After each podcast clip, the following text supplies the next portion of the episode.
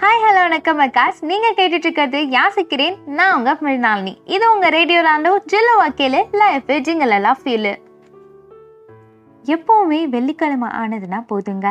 என் அம்மா கோயிலுக்கு போகிறத வழக்கமாகவே வச்சுருந்தாங்க. நானும் அப்பப்போ கூட போவேன்.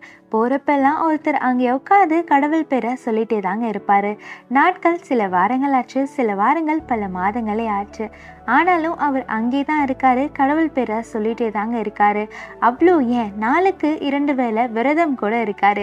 அவரை பார்க்குறப்போ எல்லாமே எனக்கு தோன்ற ஒரே விஷயம் இப்படி கடவுள் சந்ததியில் எந்நேரமும் கடவுள் பேரை சொல்லிட்டே இருக்காரே இப்படி வேண்டியும் ஏன் அந்த வரத்தை கடவுள் கொடுக்க மறுக்கிறாருன்னு தெரியலை அப்படின்னு தோண்டிகிட்டே தாங்க இருக்கும். அவருக்கு அங்கே இருக்க கோபுர வாசல்ல எல்லா கடவுள் சிற்பங்களுமே அத்துப்படியாக தாங்க இருக்கும். கால் ஒன்று உடஞ்சிருக்கிறதுனால கோவிலை மூணு முறை சுற்றி வரல அப்படிங்கிற ஏக்கம் அவர் கண்ணை பார்த்தாலே நம்மளால புரிஞ்சுக்க முடியும். எந்திரிச்சு ஒரு இடத்துல இருந்து இன்னொரு இடத்துக்கு தனியாக சுதந்திரமாக போக முடியலை. அவ்வளவு பெரிய வேண்டுதலும் இல்லை. மூணு வேளை வயிறார சோறு தான் கேட்குறாரு வரம் தரமாட்டேன் அப்படின்னு அடம் பிடிக்கிற கடவுள்கிட்ட வரம் தர சொல்லி அடம் பிடிக்கும். கால் உடஞ்ச இந்த பிச்சைக்கார முதியவரை என்ன தாங்க சொல்றது?